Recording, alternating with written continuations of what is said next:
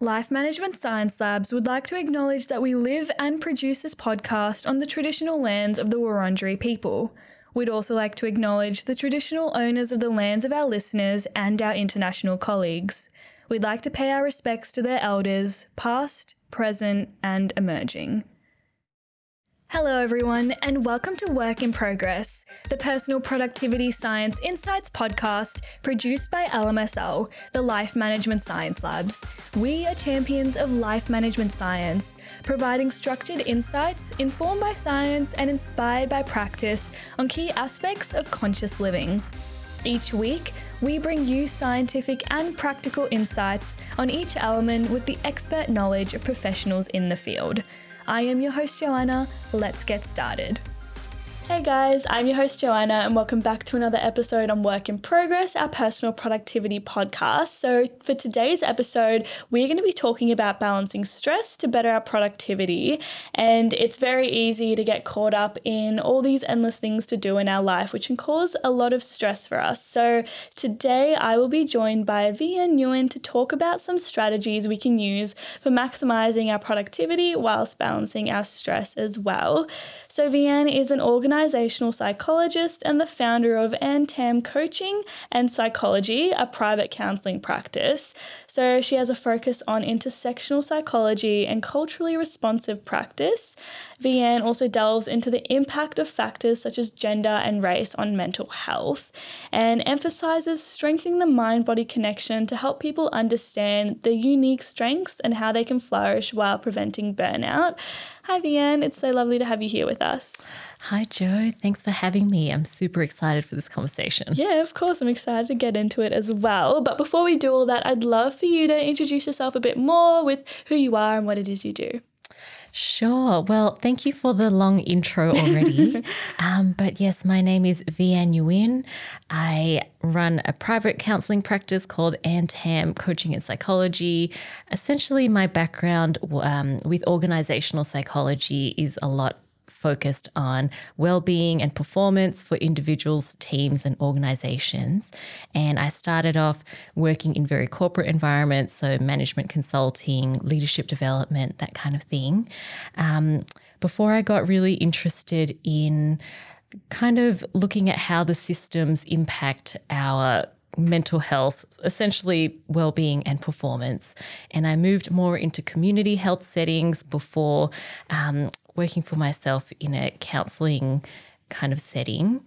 So, yeah, in this work now, I'm really passionate about working with people, mostly one on one to really understand how all these different factors come together and impact their mental health, but also taking a step back, like looking at what are the different systems that we live in. And yeah, what are the ways that we can look after ourselves really holistically and then the people um, around us as well. Yeah, amazing. And I'd love to ask what inspired you to open up your own practice. Yeah. So, I previously worked in clinics and I had a really great time um, working with you know other colleagues of different professions like music therapy, um, counseling, things like that. Yeah. Um, but I realized there was actually quite a niche of um, the type of client that I really, you know, I work best with, but there seems to be the best rapport. So it just seemed like if I could focus more on that niche, maybe it would benefit, you know, two ways. So I currently find myself, majority of my clients are women of color and they come mainly to talk about issues relating to work. But once you dive in, it really does relate to, you know, family, upbringing, um, values, and there's just the openness to talk about all those kinds of things. So it's that kind of inspired the name of the clinic as well. So Antam it, in Vietnamese, it means peace of mind. Okay. And I thought it would be nice to have a little bit of that fusion of um, kind of yeah the name to represent you know my background and what I'm all about as well. So, yeah, a little bit selfish, a little bit of interest. yeah. I love that. That's so beautiful. Um, and how do you think that having a very like cultural sort of framework to approach different mental health issues helps, you know, p- dive into different topics? I think um, I think actually, if I can be really honest, throughout my training and early work experience, there wasn't too much of a focus on um, understanding either culture or race and how that does come into, you know, how does that impact, how does that impact your well-being performance and things like that. Yeah. But I realize it's such an important part. Um, you, for example, in my early work experiences, there were a lot of um, people of color at the junior levels. Um, and it was very common to get feedback of like, you need to be more assertive, you need to speak up, stand up for yourself, things like that. Um, but looking at the trends, you know, it just became less and less diverse the more you move up the organization. And I think, um, I really do think that culture plays a part in it as well. A lot of people came from collectivist cultures that had a greater power distance. So, you know, um, respecting authority or speaking up to more senior figures is not something that comes really naturally, even if, like in my case, I was born in Australia, but with my Vietnamese heritage, that kind of thing was still very foreign. And so I thought, I think there's a real missing piece of this conversation. And whenever I wanted to have these chats with my manager or people, um, mostly like senior colleagues, there didn't seem to be much appetite on talking about race. Um, but when I started talking to more people who, you know, maybe they did um, anti racism training or um, they worked really deeply in the diversity and inclusion space, I I think it helped open my eyes to how much that plays a part. And so when I feel like in sessions with clients, when I open up and say that it is a safe space, we can talk about things like race and gender. Uh, you're not going to be, you know, gaslit into thinking that this is a you problem mm. and not look at the whole system. I think a lot of people they tend to really open up um, and say, okay, here are all these things that I've wondered, but I never really wasn't sure, you know, if if that played a part or if it was just me. So, yeah, I think there's overall um, more appetite to talk about it now. Yeah. But it would be, in my mind, incomplete to not focus on um, culture and, and race and all those things. Yeah, for sure. Because I feel like it's very hard because some in society, I feel like we've grown up having certain taboo topics and race and you know gender have been one of them but recently i feel like it's been a bit more liberating but i feel like there are still some boundaries with talking about that stuff so it's important to cultivate a safe space where you can let down those guards and you can say what you need to say as a part of you know expression of whatever you're going through Definitely. Awesome. Well, before we jump into the nitty gritty of our interview, um, we have a section we have called Have You Met Vi-An? So we'd love to just ask you some more get to know you questions and a bit more fun. So, my first one for you is Do you have a favorite book or anything that you're reading at the moment? I, I do have a favorite book. I'm only up to the second reread at the moment, but oh. it's it's called Pachinko by Min Jin Lee. Okay. And it's a fiction book. It's about it's kind of this in, multi generational um, story about um, Korean families during the Japanese occupation in the early 1900s. And the author, I think I read an interview that she actually wrote the book and then went back to, you know, Japan, Korea, interviewed people that, like, you know, that's their life and then rewrote it. Mm. And so it's just this amazing story about all the taboo topics as well. Yeah. Um, but yeah, it's beautiful. It's actually it's now a series on Apple TV Plus. Oh wow. That's I feel like that's for people like me who probably wouldn't read the book. So that's really cool. And when you said you're only on your second reread, I was like, "Oh, okay." Wow. So did you feel like you needed to read it a second time to, you know, get into it a bit more? Oh, not really. It was just, you know, so amazing. Yeah. I, I love rewatching and rereading things. So I yeah. knew that this is my favorite book. I'm probably going to reread it a lot. But there are so many emotional highs and lows that I was like, I don't know if I'm ready for the emotional roller coaster yet. That's why oh wow. Well, what's that one called again? Pachinko. Okay, cute. Do you know what that means? Um, it actually is a Japanese word for this like kind of um, gambling machine. Not quite a pokies Oh. machine, but um, I think the history is that a lot of Koreans in Japan at the time faced a, a dis, you know a lot of discrimination, struggled to find work. So they um, a lot of them found work through uh, creating their own pachinko stores. Oh, okay. Wow. That's really cool. I love books that have like really fascinating titles or something.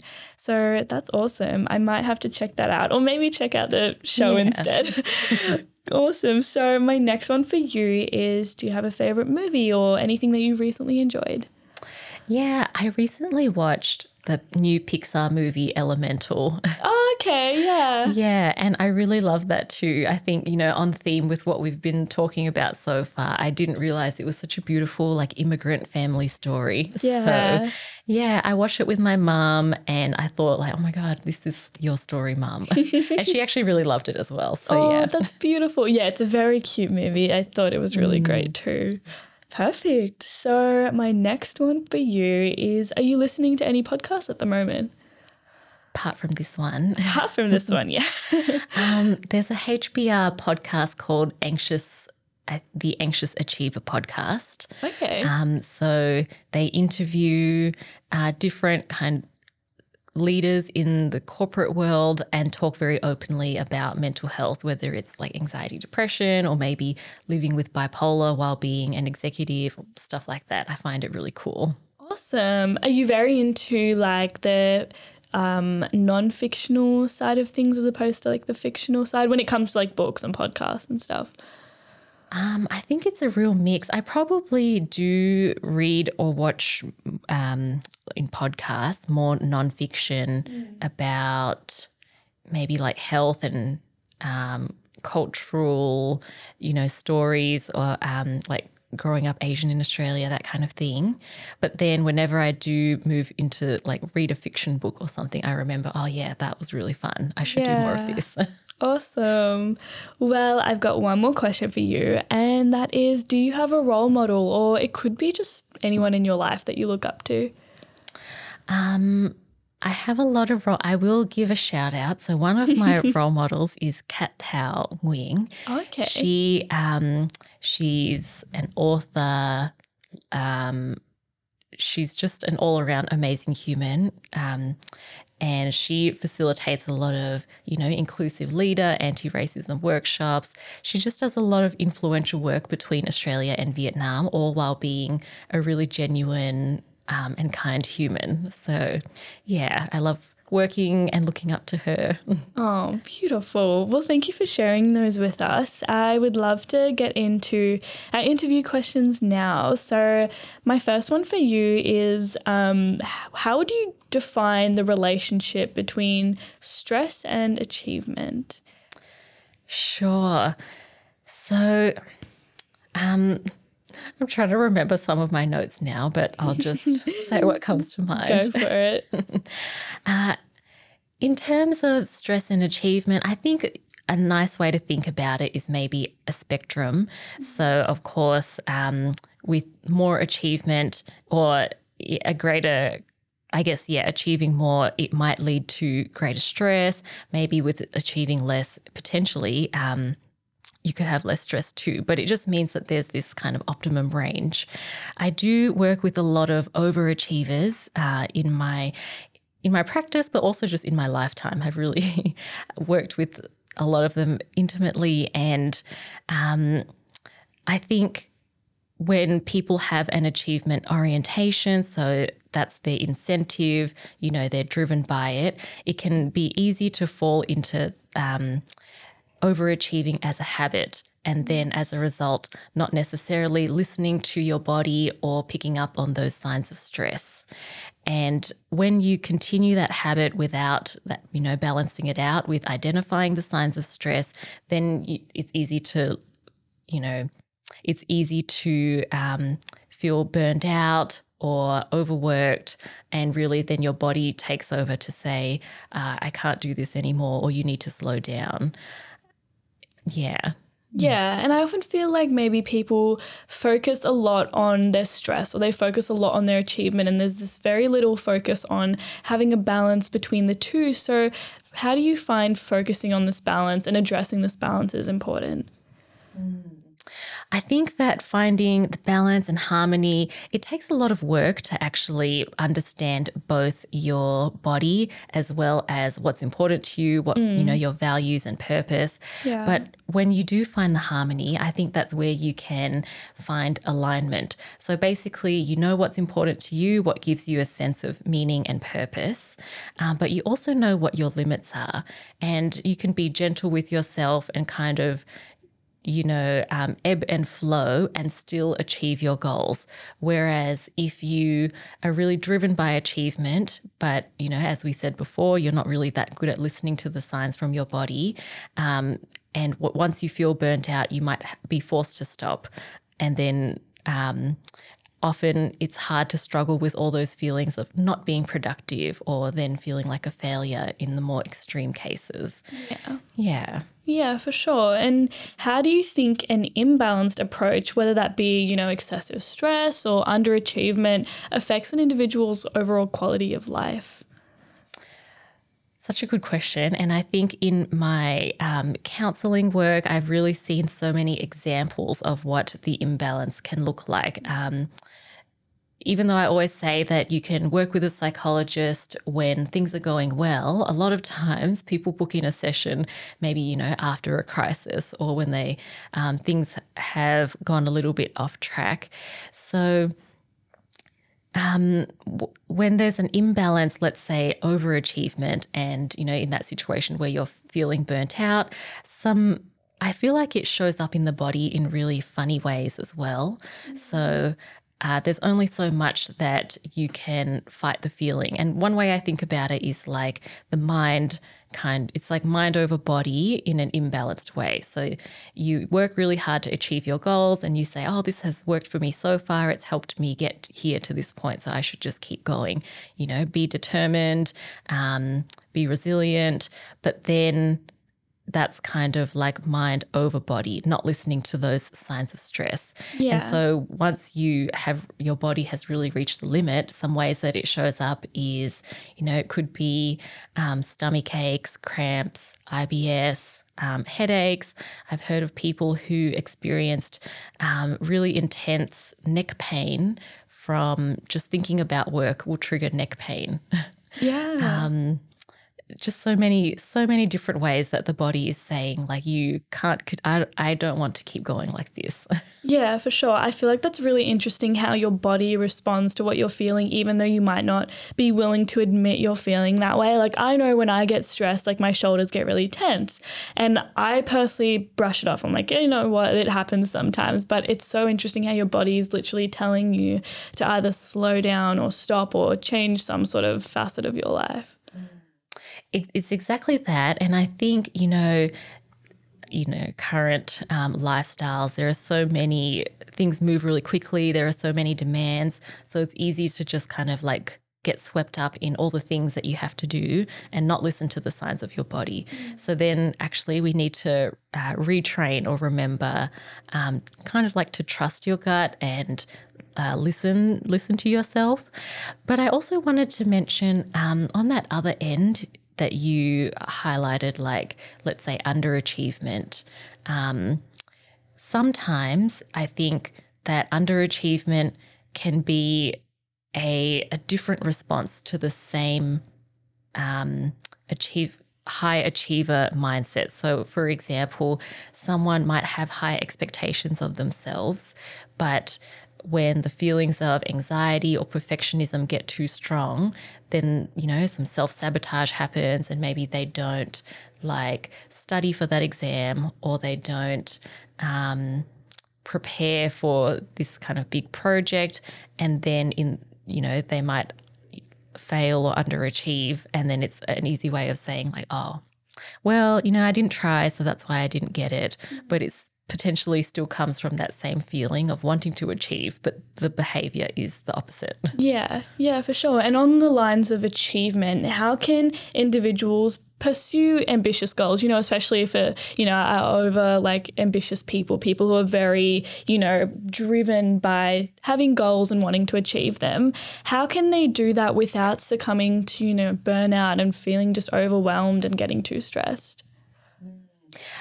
It turns out that that work is a lot harder than you might expect, or at least in my mm. experience. Yeah. Um, it's it's hard because it involves a lot of being super honest with yourself and um, maybe either compromising certain things. So, if I talk through an example, so I would say that, you know, I had a period of feeling very, um, or maybe it's just that overachieving mindset of like these are all the things I need to do before a certain time or before a certain age, and um, I thought I can't lower those standards or else, you know, that's not ambitious enough. Like I'm an ambitious person. I need to achieve all of these things. So my mindset was I can't compromise. Um, yeah, I can't compromise on these goals. But the other side is then I experienced all those, you know, feelings of burnout. For me, it came up via IBS, you know, all kinds of gut issues and not being able able to eat all of my favorite things, coffee, bread, all of that. Mm-hmm. And so um, I think what I've learned and what I see a lot of people go through the same journey is that you can define again, like define your values, what's important to you. Maybe learning is a value, but maybe health and family are also values. And so when you've got that in mind, you actually have to sit and um, think about what will I be happy with? You know, what are the work goals or ambitious goals that I'm happy with and what kind of lifestyle do I want to live. So if you don't really, you know, if you don't care about sleep and you don't care about seeing your family, then maybe all those ambitious goals, you're like, yeah, I'm fine with that. But if you um, actually, you know, you want to have free time on the weekends, like hang out with um, people after work, then you might actually have to compromise on what does that mean, or um, maybe be a bit more flexible on how you get there with the goals. And that I think is the part where you need to be honest with your body.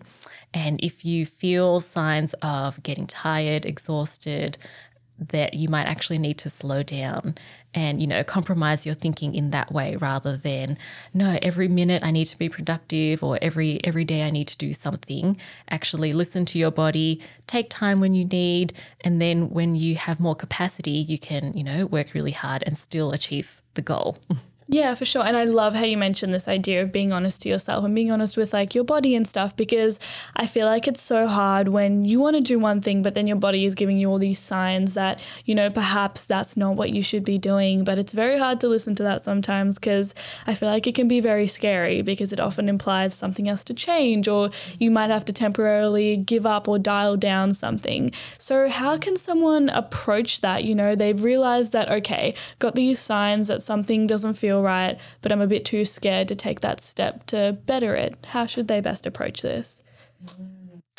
Um, you know, this is where one part of me says you can work with someone like a counselor, like a therapist. Sometimes I see that as almost like, um, you know, maybe borrowing encouragement from someone other than yourself. Yeah. And that can help you make space to work through some of these big questions.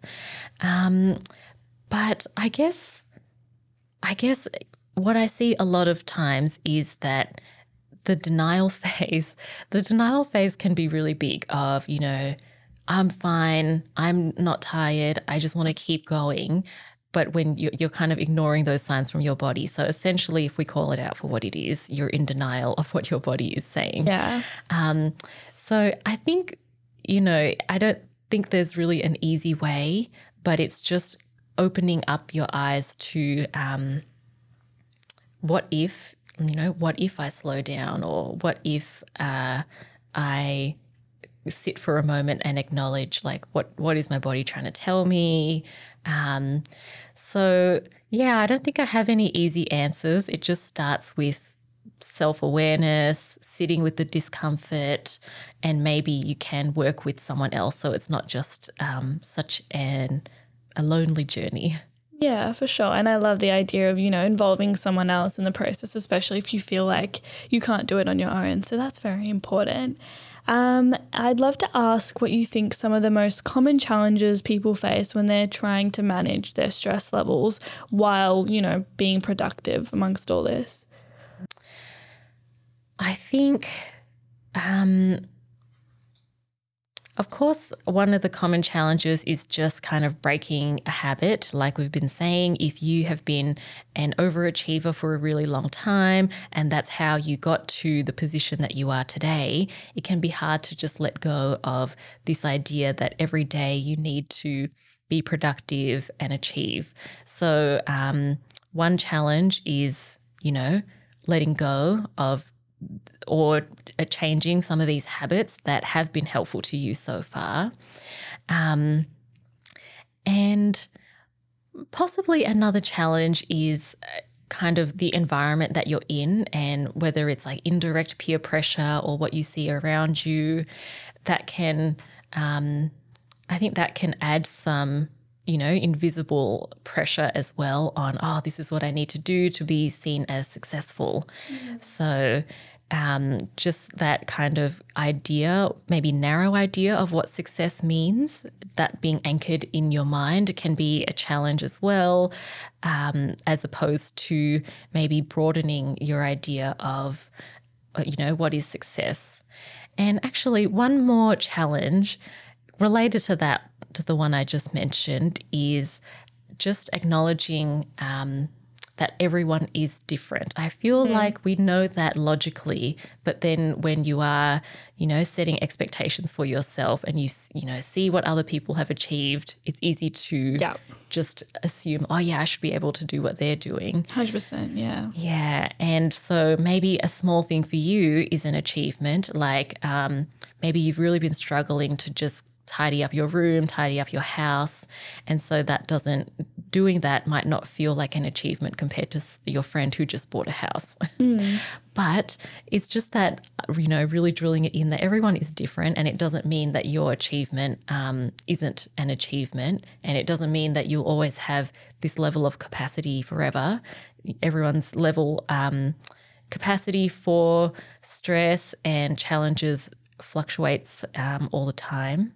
So, yeah. Yeah, I feel like comparison is such a good point. It was one I was going to bring up as well because we live in like a world where we're often put against other people in, you know, our jobs, in friendship groups or whatever.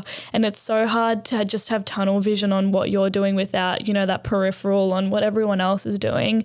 Um, so, yeah, it's very difficult when you feel like you have to compete against other people. But there's often like a lot of other factors, like what level you're on with different things that can really contribute to it. So, would you be able to discuss some of the positive benefits of achieving? achieving, you know, a good balance between, you know, success and um, achievement as well as success and stress. Sorry.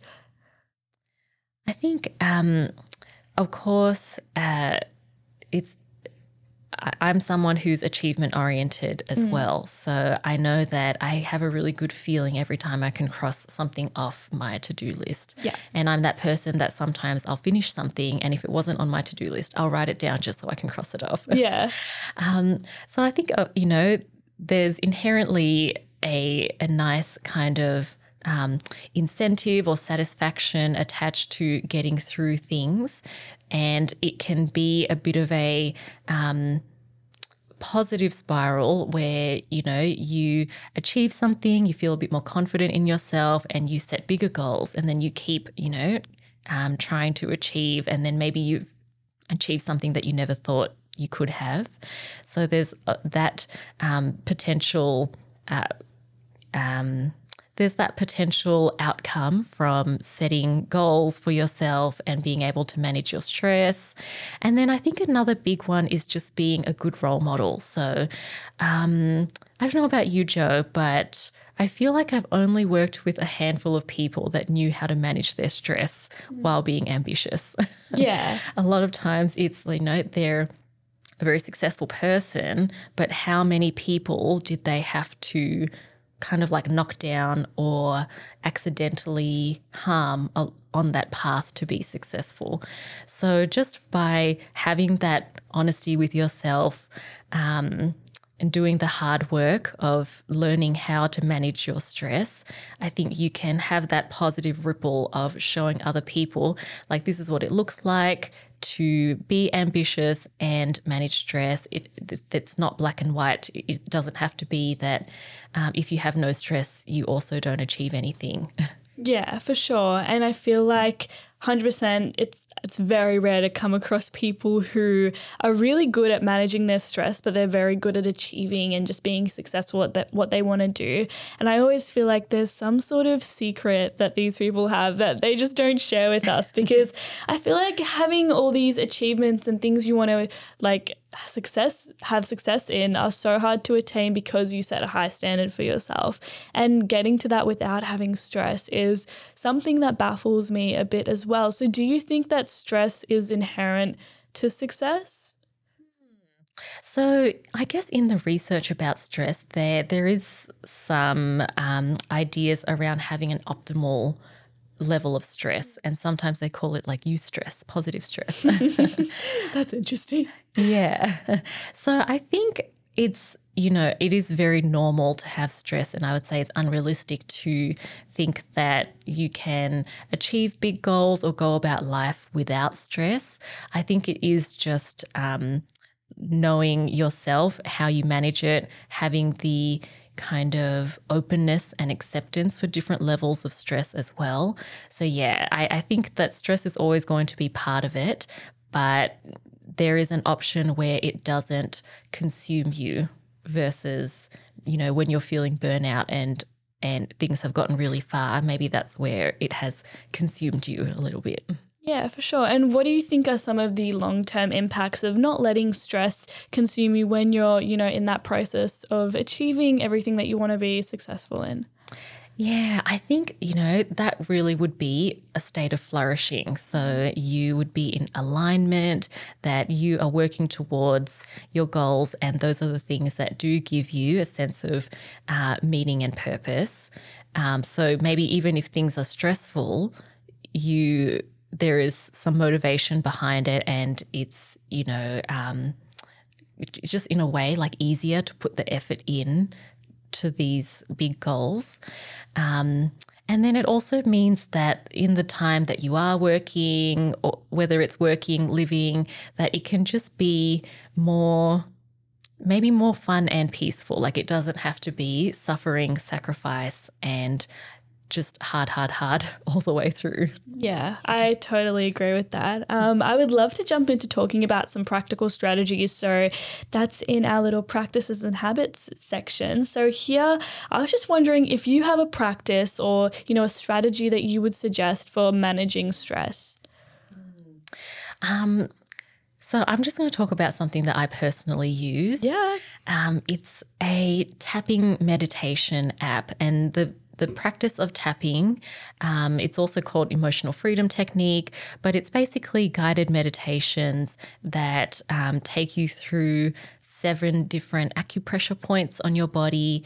Um, and it goes through the process of acknowledging like what is the issue right now whether it's stress sadness anger um, and then going through a process of releasing it and letting it go yeah, amazing. Would you be able to talk to me about what a little session is like? Hmm.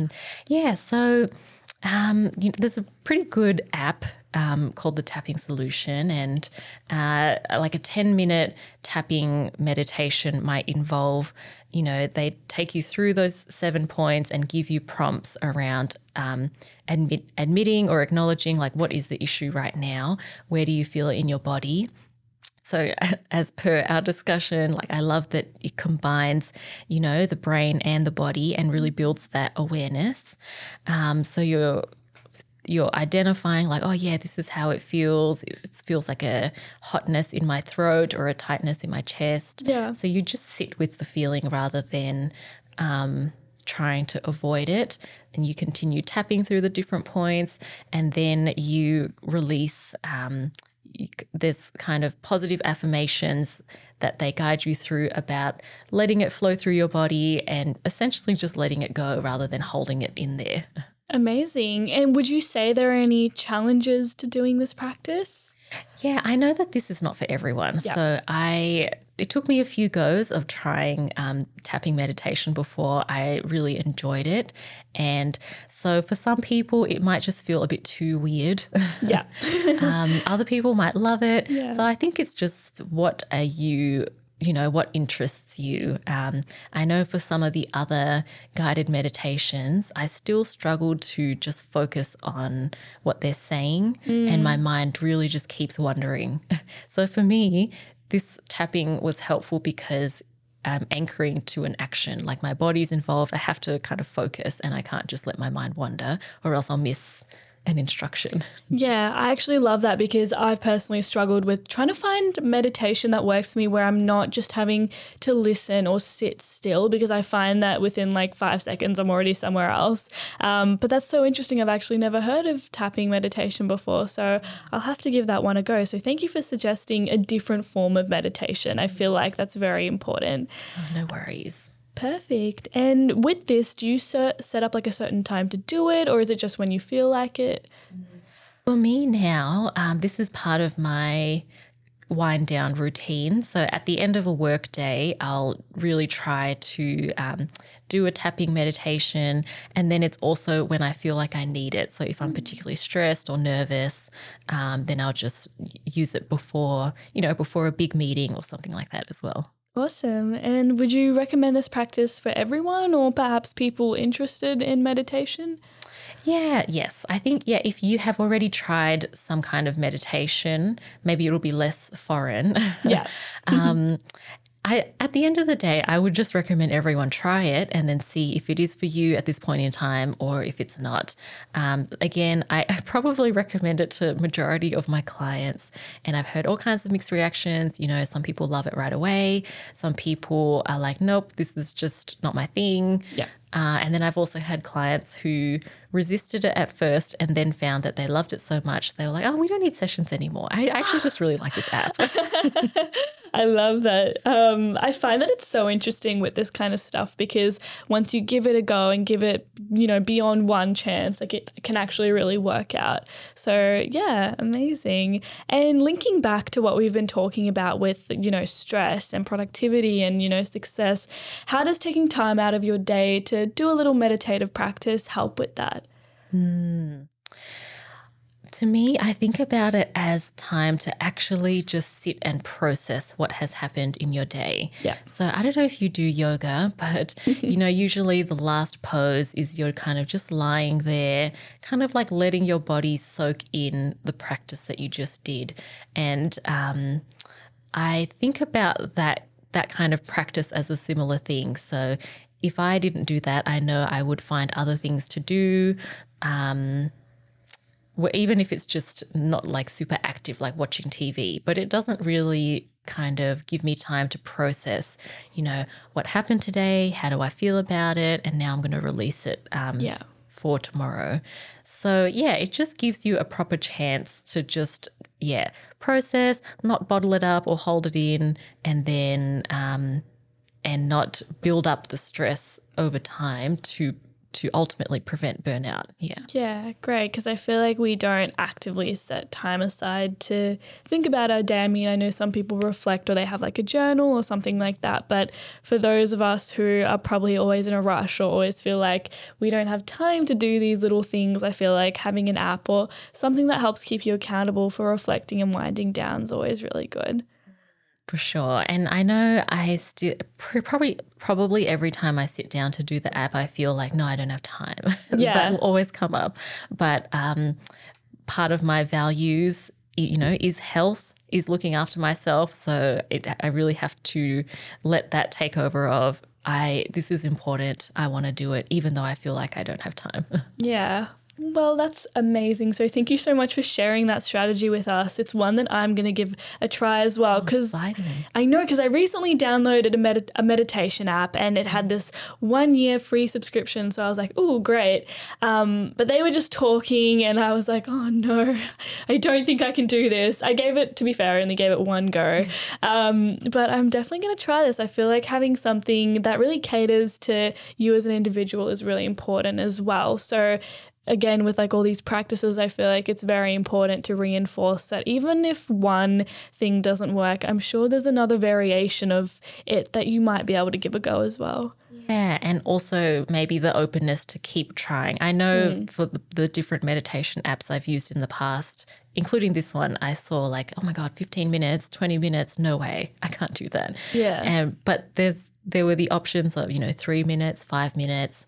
And through starting really small, um, I feel like I now, after a few years of using the app, I feel really like looking forward to the 20 minute one like oh what a treat versus before of like absolutely not Yeah, and I feel like that's such a great thing to look back on and be like, I started this with doing three minutes, wasn't really feeling it, but now it's been like a year or two, and I feel like I can do like 15 or 20 minutes. So that in itself is a goal and something to feel like you've succeeded in. So yeah thank you i am proud of that little achievement yeah, no, that's a great one. I definitely have not gotten anywhere near something like that yet yet. So hopefully this app will put me on the right track. Um, perfect. So we've got our little um, questions from the audience for you now, and I've got quite a few here actually. People are very curious about our topic. Um, my first one for you is how does chronic stress affect long-term health and overall well-being? There are just so many answers to this question Yeah, of course. Yeah.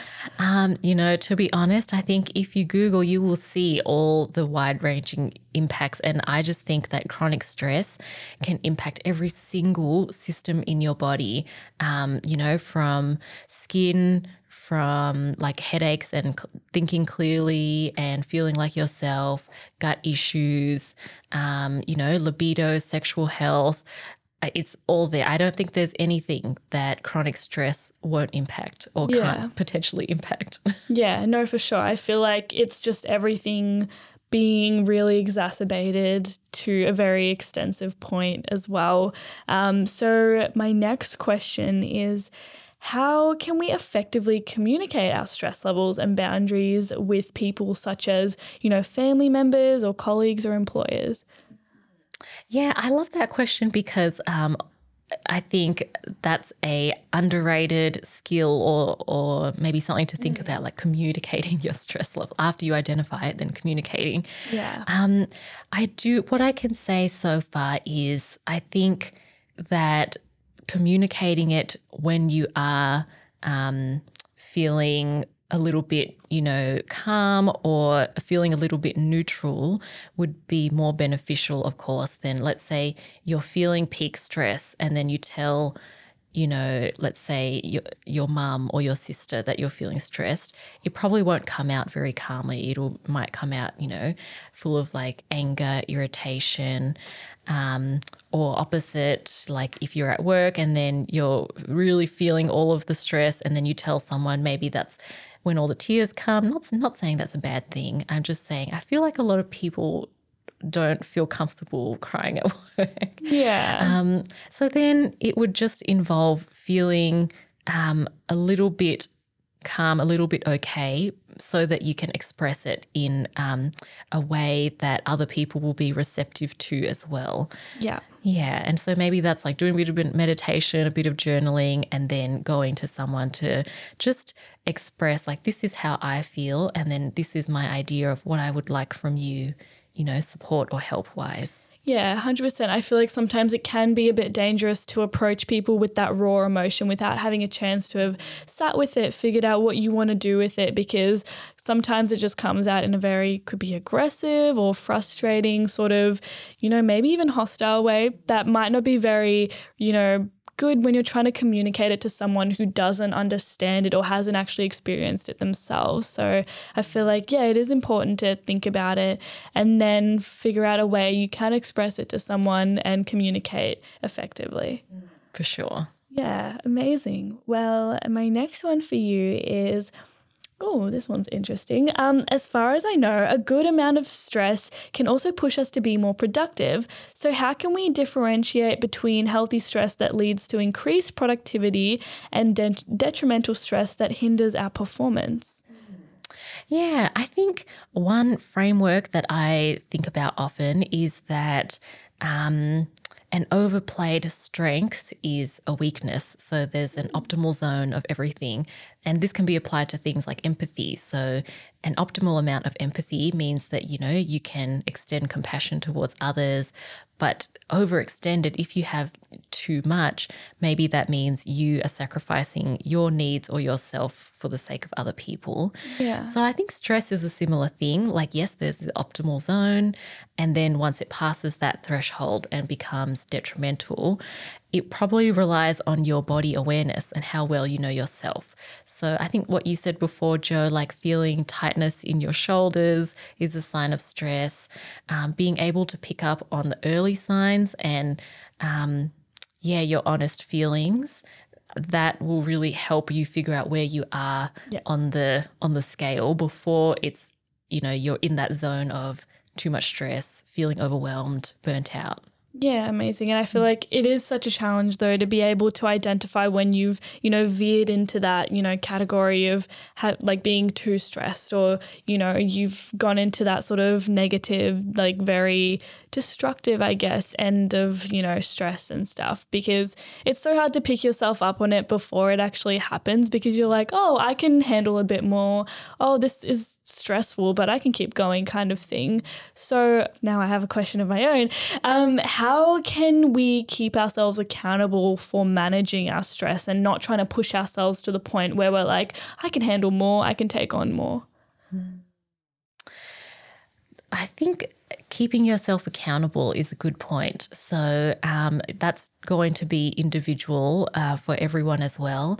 I know with a lot of clients I've worked with, a lot of people say that they don't want their stress or negative feelings to impact, you know, the people close to them or the people they live with.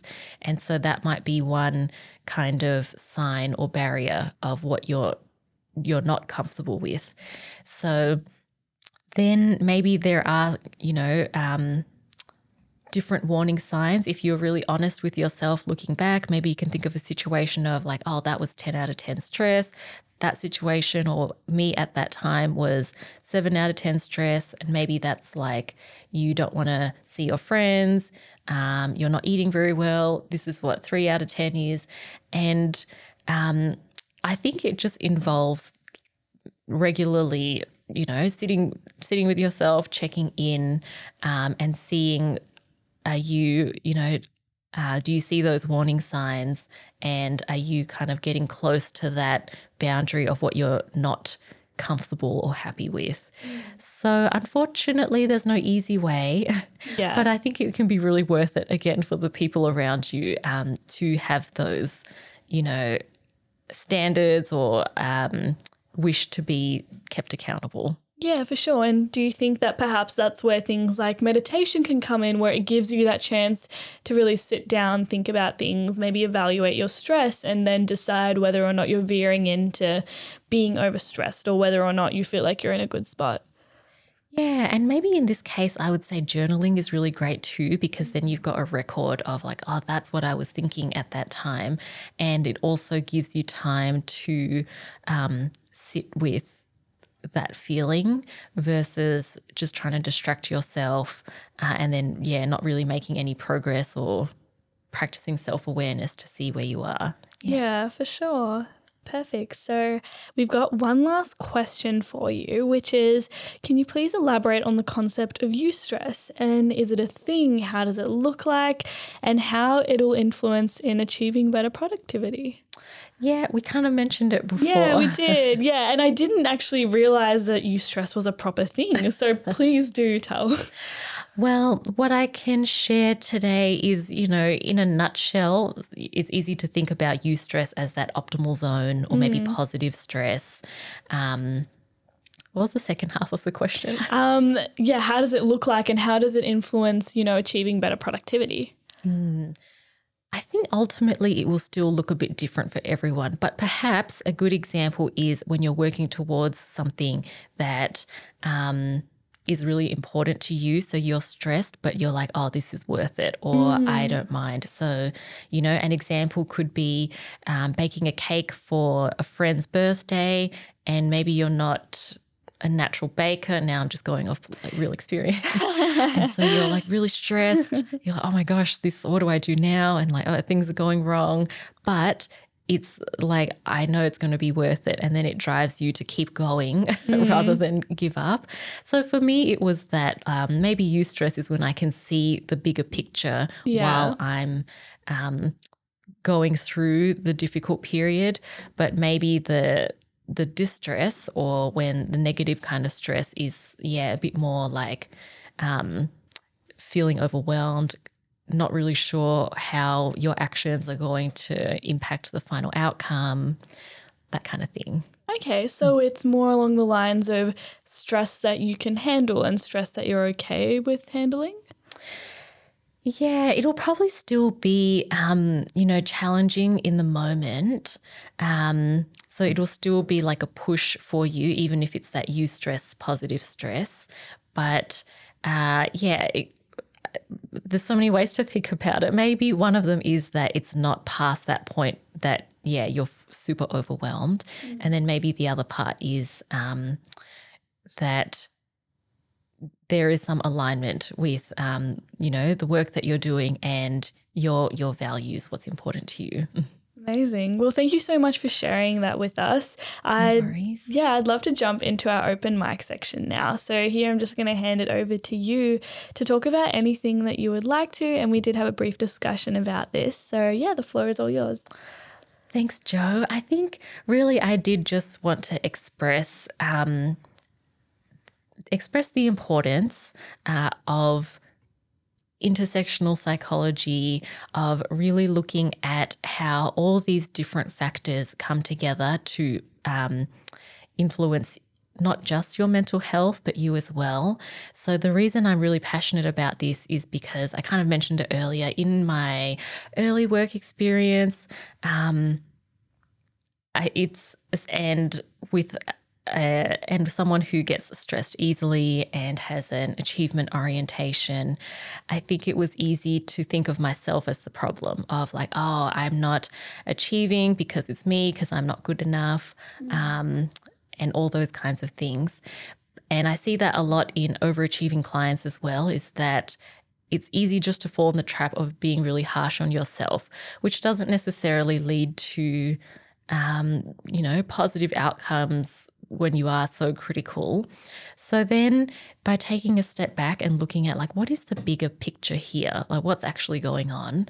And maybe it's um if I speak really openly, maybe it's a little it is racism in the workplace, but it but because there's not much appetite to talk about it, it's easier to think, oh, no, no, it's just me, rather than there is a pattern going on mm. um, here and no one's talking about it.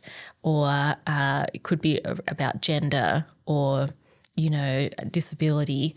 So I think having the courage and maybe support to take a step back and look at the systems that you're in, like really what's going on here, and then being nice to yourself as well. Like maybe it's not me, maybe there's other things going on that that kind of knowledge can be really helpful, not just to you, but um, yeah, the people that you work with and talk to.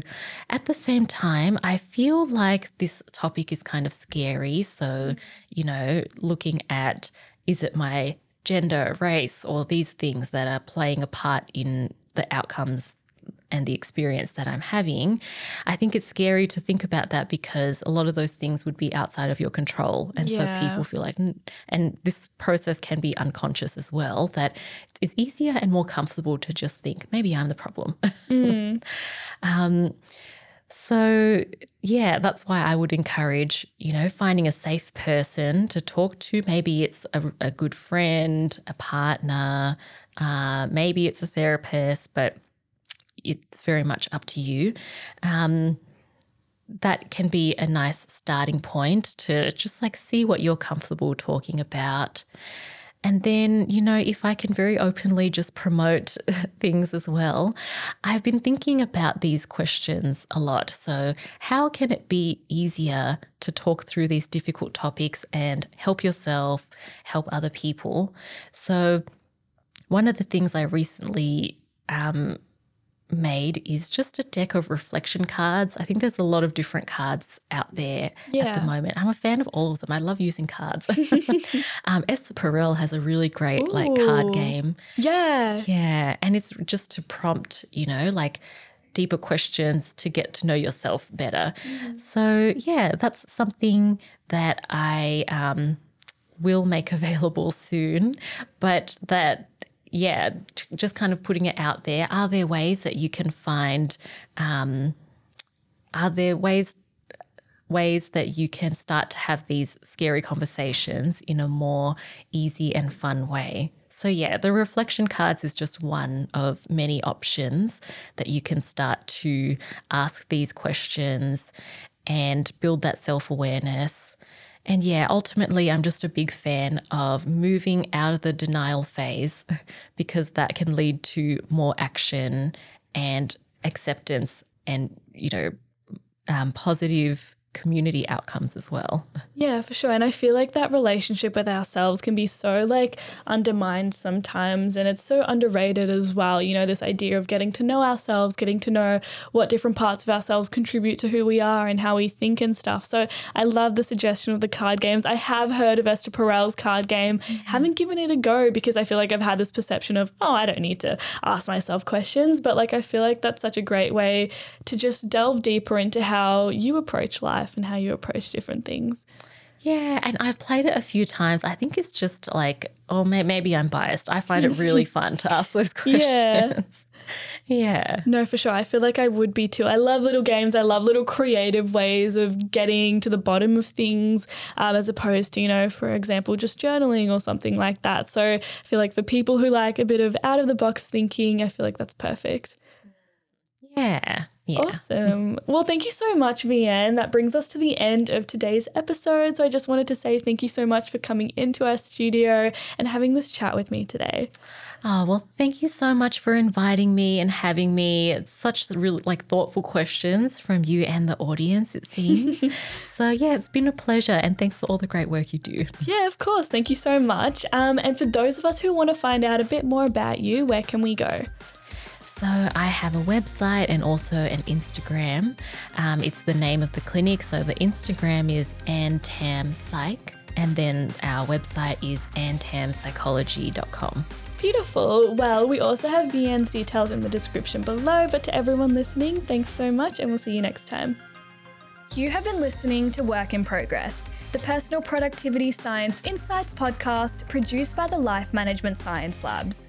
Listen to episodes from LMSL's 10 Life Management Perspectives on Apple Podcasts, Google Podcasts, Spotify, YouTube, or other podcasting apps on your smartphone.